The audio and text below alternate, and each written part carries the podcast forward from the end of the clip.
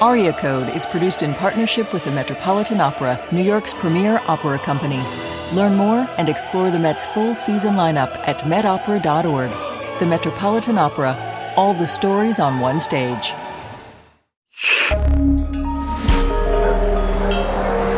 Listener supported. WNYC Studios.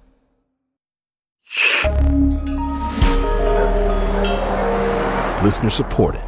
WNYC Studios.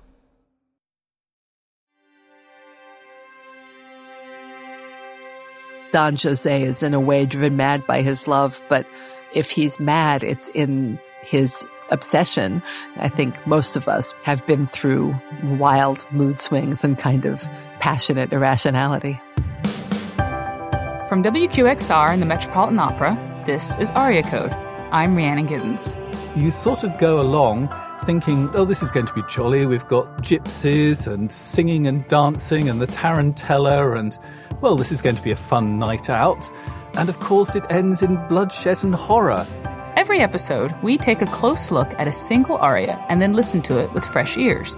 Today, it's the flower song from Bizet's Carmen. He's a very macho man and he has all his love inside, like the volcano, you know, when you have all this magma inside of you. It's something like this. And uh, for this reason, this, this aria is magical for me.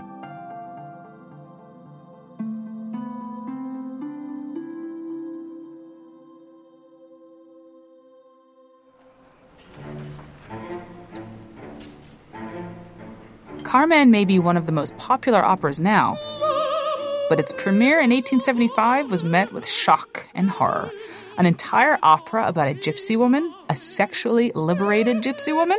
She smokes, she smuggles, she sashays and seduces. She knows she's utterly irresistible and flaunts it.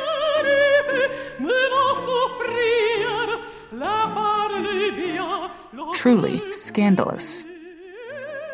Now, the one thing that didn't seem to bother audiences at the time was the obsessive, possessive, jealous, and ultimately murderous soldier, Don Jose. And when Carmen eventually leaves him for a bullfighter,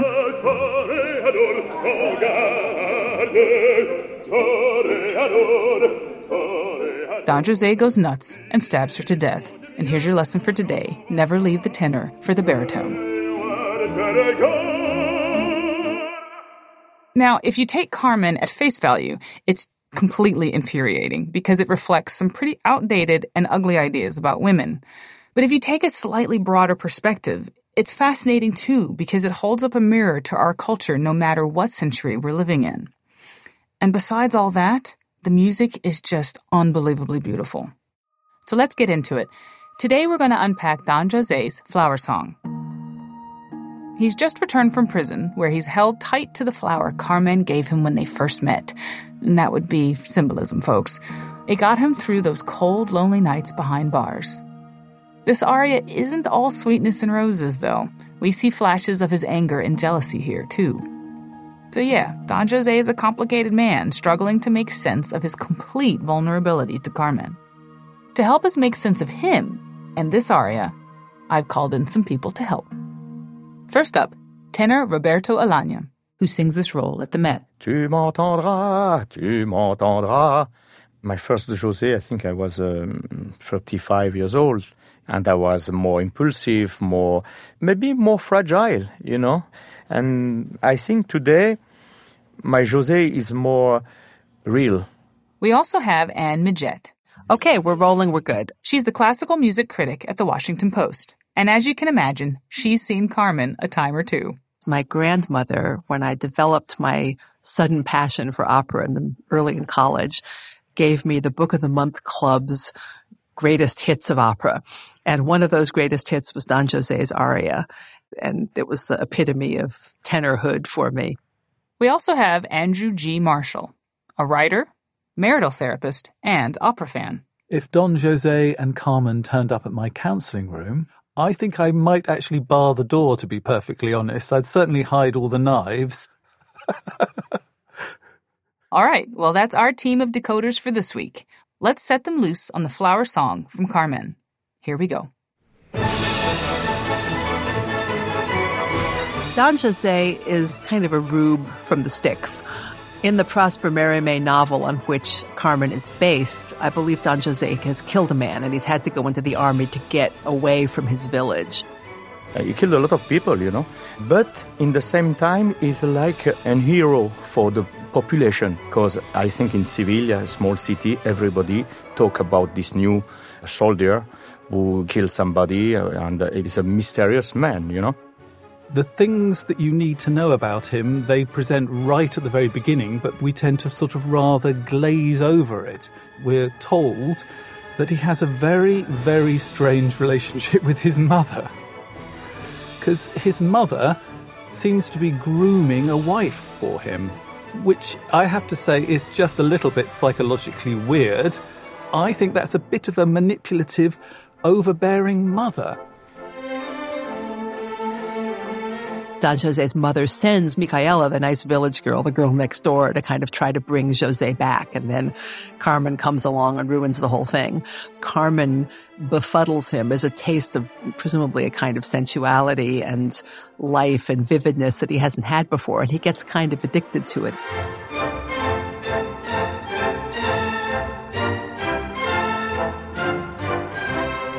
We have a passionate woman, a woman who, just by touching this flower, imbues it with her earthy sensuality. Wow. And, you know, he's just had a chaste kiss delivered by his mother through his girlfriend from outside the church. I mean, which of the two would be more appealing to you?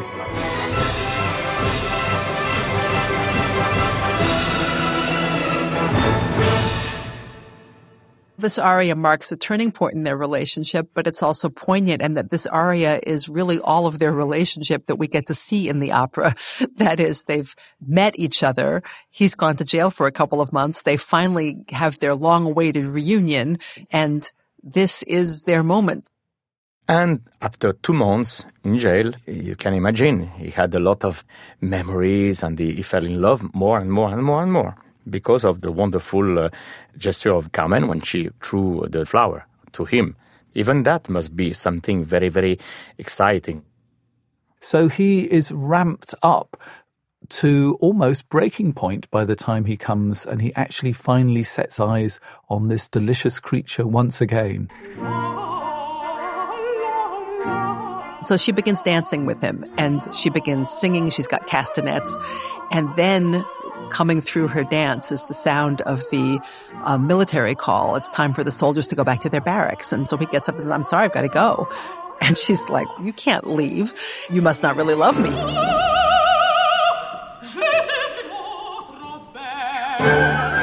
So the aria comes in the middle of this lover's quarrel, basically. And it's sort of his rebuttal and proof that he really means what he says. This is his moment to make his big pitch to her.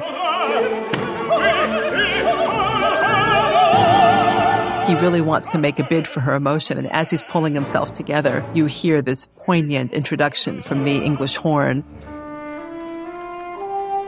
which plays a motif that we've already heard in the overture that in this opera signifies fate. It is an inauspicious omen, shall we say, at the beginning of this moment of love, but it is certainly a beautiful and kind of wistful evocation to set the mood for what he's about to say to her.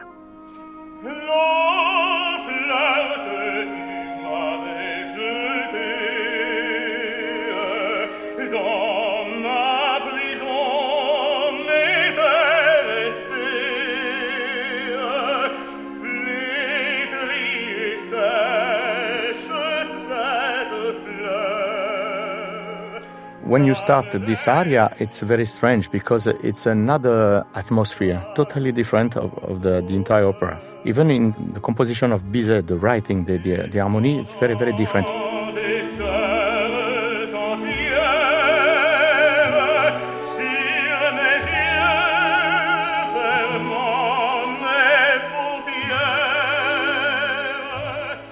But also, uh, it's the only moment when you see Carmen falling a little bit. This uh, very sensitive moment for her, and uh, she's moved by the words Jose is singing.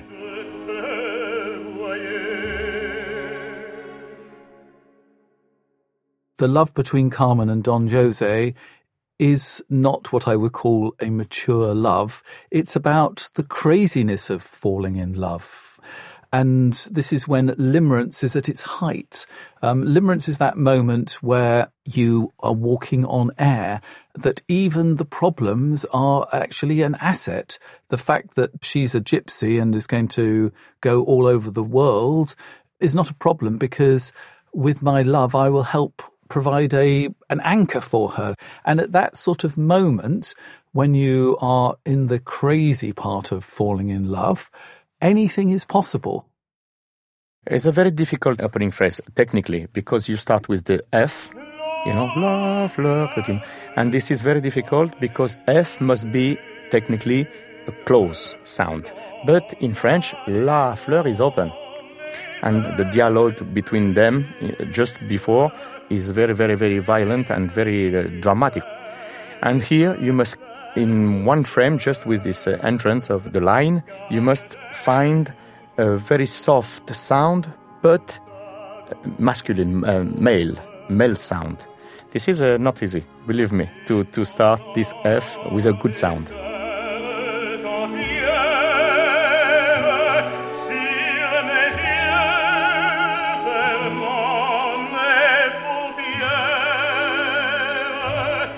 Well, he spends the whole opera clinging to this remembrance of a love that quickly has gone sour and dried up, just like the flower in the song.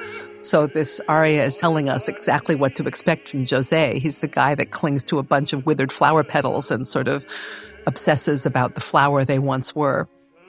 Men say, I love you, you're mine, and therefore you're a possession. And I mean, in the very toxic sort of ways, if I can't have you, nobody's going to have you, controlling kind of way. But women are just as good at uh, manipulating. We've already seen his mother controls him through this surrogate figure, the alternative wife. He got a very controlling kind of love, and it's not surprising that the love he has to offer Carmen is a very controlling love too. So having enacted the frustration of this thwarted sexuality, if you will. He then begins to curse her.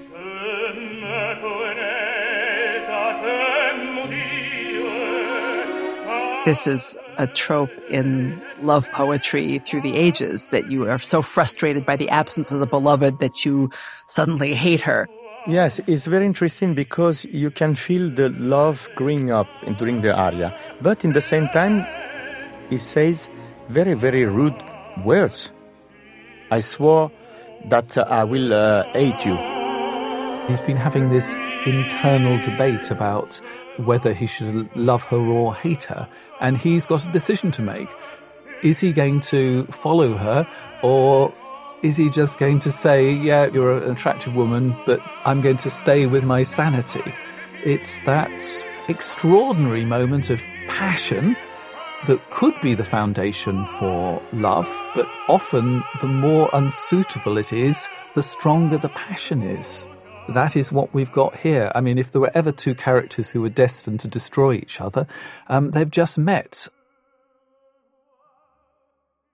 After he accuses himself of blasphemy, he quickly shifts back to the sort of obsessive nature of his love, and you get a kind of panting rise to another climax in which he's repeating his words over and over again. I only felt one desire, one desire, one hope to see you again, Carmen, to see you again. It's repeating, repeating, repeating the words while the music is cresting and cresting.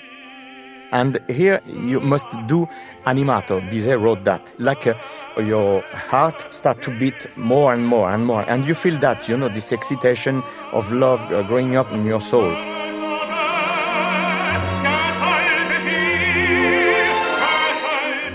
And after that, the explosion is in a Te revoir, Carmen.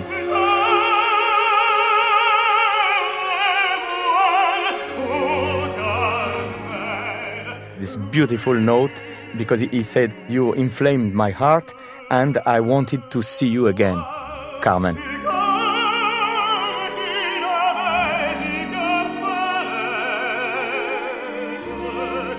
The aria carries him through a lot of different emotions because with love, and in this case limerence, there is fear.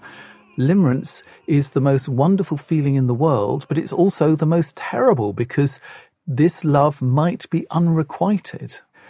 If you are somebody who follows the rules and is living a life of dull duty, somebody who is passionate and leading a life of freedom is going to be incredibly appealing because she is your opposite. Unfortunately, our job is not just to grab our opposite and hope that that's going to sort us out. We actually have to do the emotional work ourselves of finding a balance between duty and passion. In the final section, then, he, in a way, abases himself. He says, All you had to do was appear and look at me once to take over my entire being.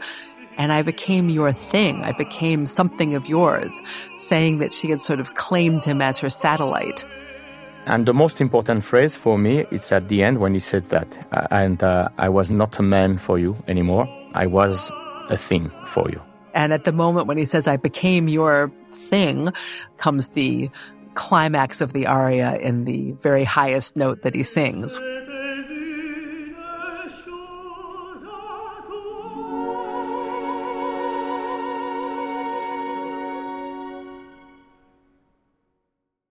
I never know before this moment in which way I will sing this uh, phrase. The most important is to be sincere in that moment, not calculated. If you calculate it, it's not Don Jose. And if you prepare this phrase before in your dressing room, it's wrong.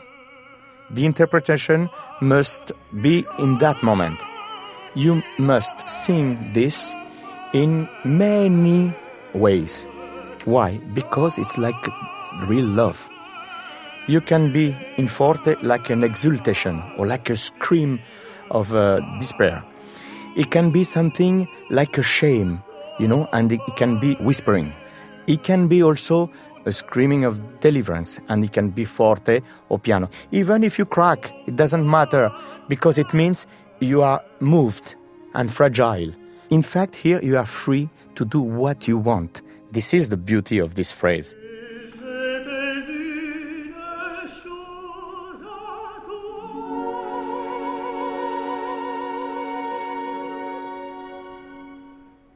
Having given that ringing high note, he melts into one of the sweetest phrases in operas, this Carmen, I love you, which is rather than being heroic, is this sweet, honeyed, extended line. Um,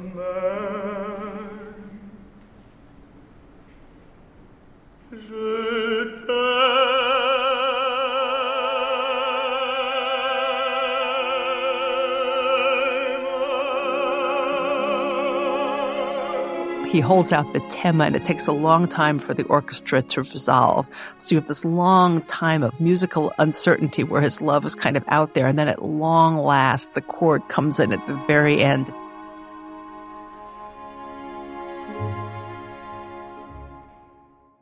Then you get, ah, it's all going to be okay.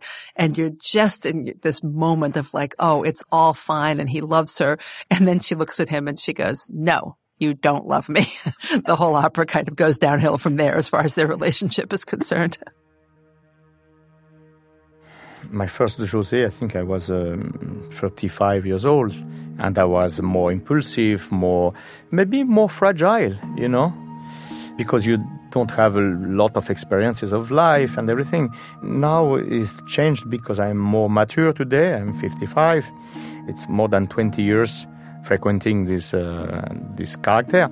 Before, when I was younger, I, I judged a little bit uh, too much Jose. Today, I have more compassion and uh, more tolerance because I, I understand more the relation between uh, men and and uh, women. I understand more about love, and I think today my Jose is more complete with maturity, with experience, my Jose today is more real. It's more human. It's more natural and maybe it's more sincere. the traditional way of seeing Carmen is as this femme fatale, and she chews up men for breakfast and spits them out, and poor Don Jose is a kind of hapless victim at the mercy of this sexual woman. But our ideas about agency and femininity have advanced enough that now for a woman to be a free agent and try to stand up to a man who bullies her is an idea that's given a lot more credence, shall we say. And we're a lot quicker to recognize a man's bullying behavior as abuse. Fortunately, there are still ways to stage this opera without stripping the aria of its meaning. I mean, it's really a lovely piece of music. Going to the opera is an intense experience because opera is one of the few places left that you can experience the dark side of humanity. Unfortunately, modern stories have to end happily. The couple have to overcome everything and live happily ever after. I don't think there's anything harmful of actually telling us that love can go wrong. I think the much worse thing is what I would call the Disney style that love will overcome everything. Love is the answer, ain't no mountain high enough, etc., etc., etc. Every second pop song um, is about love will come through for you. You can't actually see the destructive part of love anywhere really these days beyond the opera. Something about the music and the spectacle allows us to look at the very worst of ourselves as well as the very best of ourselves.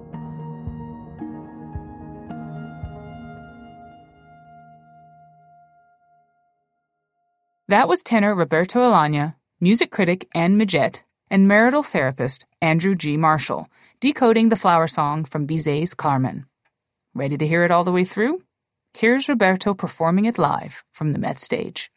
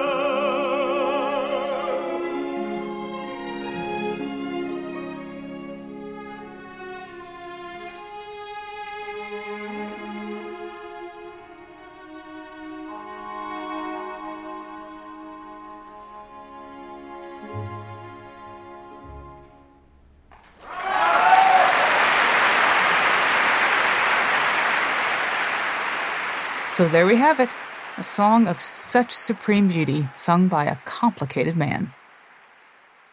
And actually, it's a complicated opera to perform these days. Don Jose kills Carmen. It's ugly, and it goes against everything we're trying to be as a society. Some people might say that we shouldn't enjoy these works of art anymore, that they're too problematic, and that we should erase them from our cultural memory. But if you're going to erase Carmen, you might as well just get rid of all of Western civilization because so much of it is built on slavery, subjugation of women, all these other power dynamics that we're working so hard to correct. And so I say that we can't really do that. We can't just erase these works, and actually we wouldn't want to.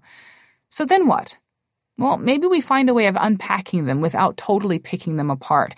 Maybe we find new ways of seeing them and directing them so that they shine a light on not only where we have come from, but where we are now and how far we still need to go. And all the while, we can appreciate them for what they are magnificent pieces of art. And that concludes our first season of Aria Code. I know, I'm sad too, but we hope to be back soon with many more episodes. As we wrap up this first season of Aria Code, I just want to say thank you for joining me on this journey. And thanks for all the wonderful things you've said about the show. It really made my day. I'd also like to thank the team of people who've been working with me to bring this show to life. Our producer is Merrin Lazyan. Brendan Francis Newnam is our editor, and Matt Abramovitz is our executive producer. Sound design and mixing by Matt Boynton, and original music by Hannis Brown. Our team also includes Krista Ripple and Justin Hicks. Thanks as always to our special guests, Roberto Alagna, Anne Midgette, and Andrew G. Marshall for their insights. This show is a co production of WQXR and the Metropolitan Opera. That's it for this season of Aria Code. I'm Rhiannon Giddens, and thank you.